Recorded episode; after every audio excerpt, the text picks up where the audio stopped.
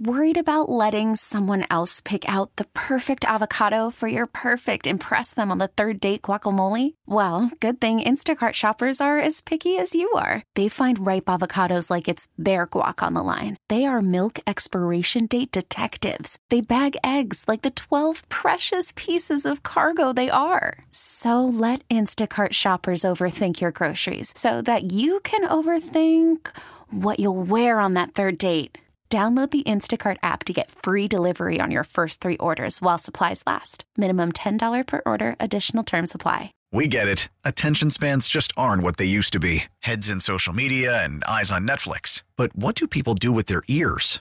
Well, for one, they're listening to audio. Americans spend 4.4 hours with audio every day. Oh, and you want the proof? Well, you just sat through this ad that's now approaching 30 seconds. What could you say to a potential customer in 30 seconds? Let Audacy put together a media plan tailor made for your unique marketing needs. Advertise with Audacy. Visit ads.audacy.com.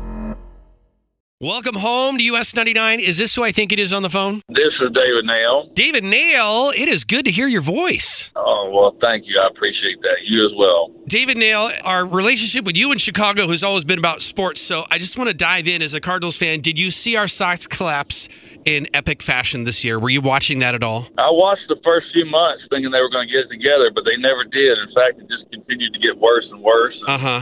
I've been following uh, what pitchers we're going to call in for to save us, hopefully, and it seems like we already lost one of the potential targets in Aaron Nola. So Yep.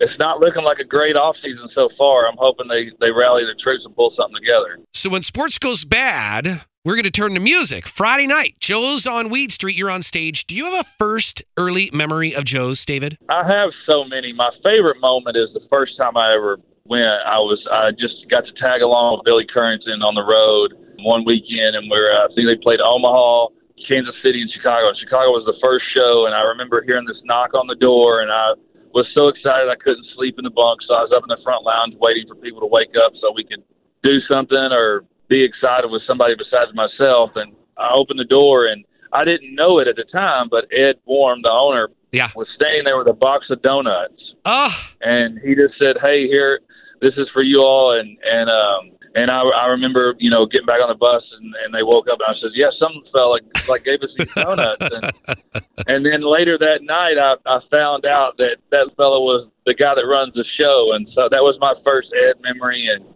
it's just a ridiculously special place. Yeah. Uh, you know, we've been going for. I guess a decade. I mean, it's it's Yeah. uh, it's just you know Chicago's just been very good to me and my family. It's a place that we still go to. We started taking the twins, and now we took all three of the kids this past October.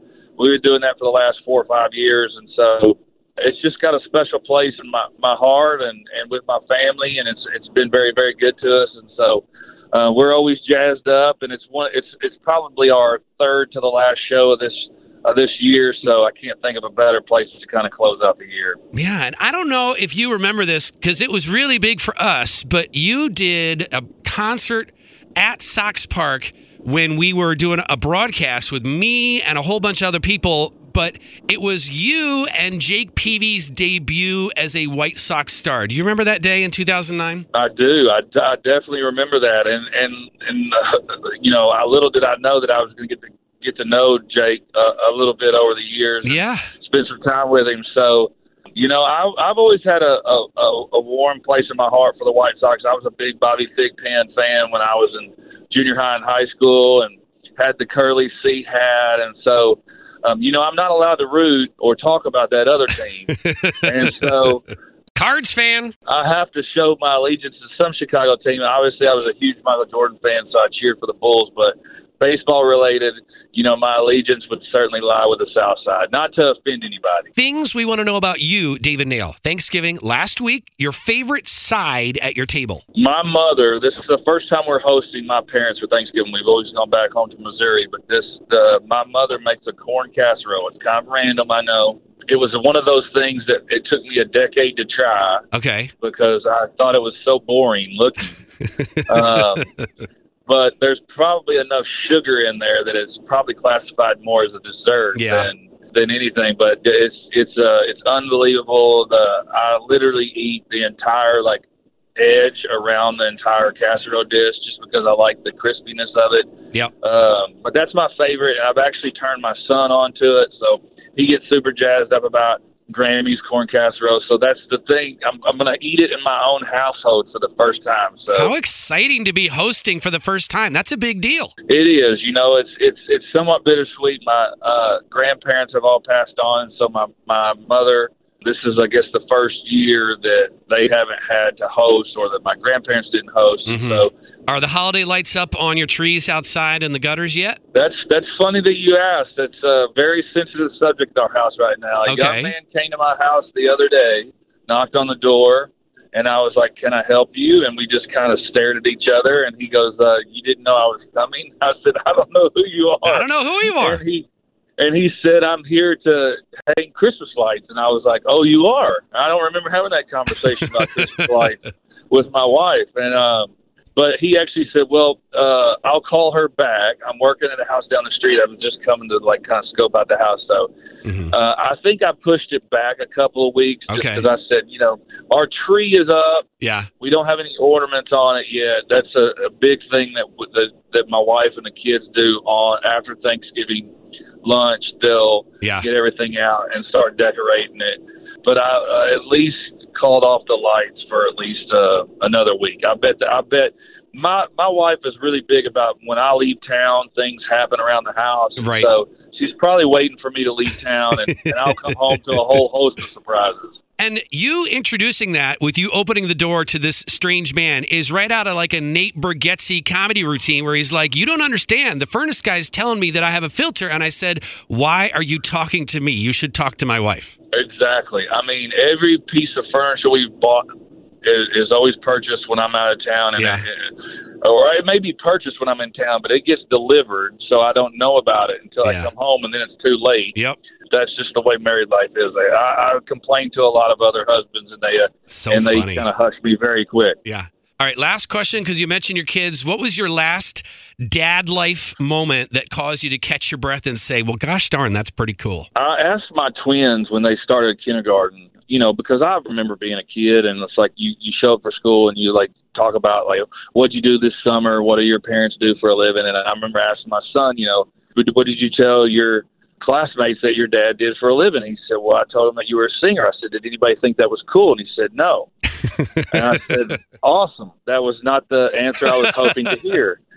Fast forward two years, they're in second grade now obviously my daughter has gotten super into Taylor Swift, and so I had to tell them a couple of weeks ago that you know your dad like opened up for Taylor Swift for 15 shows, you know, several years ago, and my they were just both looking at me like, what? What? Um, like we don't believe that, and so I had to go through like the archives, and so now, now that I was able to prove it, my daughter like in front of her friends will like she takes it a little far. She like Yeah. actually says like I know Taylor or that that I used to play like right before Taylor and I had to inform her that no, I was the opener opener. I played before Need to Breathe and then Need to Breathe played then Taylor did. But yeah. um Still counts, David. It still counts. You open for Taylor. exactly. They're they're finally I opened for a billionaire, you know, that does Yes. that doesn't happen every day.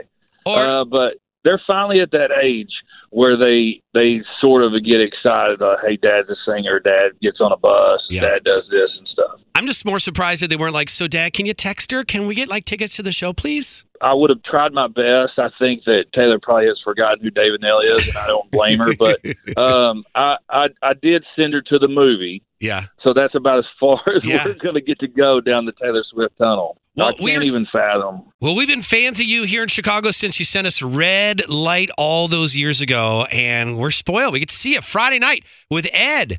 Friday night, Joe's on Weed Street. It's just going to be a party. Absolutely, man. I thank you so much. I was looking forward to it, man. I hope you'll have a wonderful day. All right, take care, David. See you soon. All right, see you, bud. That is David Nail at US 99.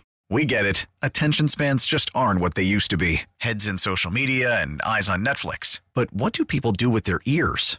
Well, for one, they're listening to audio. Americans spend 4.4 hours with audio every day. Oh, and you want the proof? Well, you just sat through this ad that's now approaching 30 seconds. What could you say to a potential customer in 30 seconds? Let Audacy put together a media plan tailor made for your unique marketing needs. Advertise with Audacy. Visit ads.audacy.com.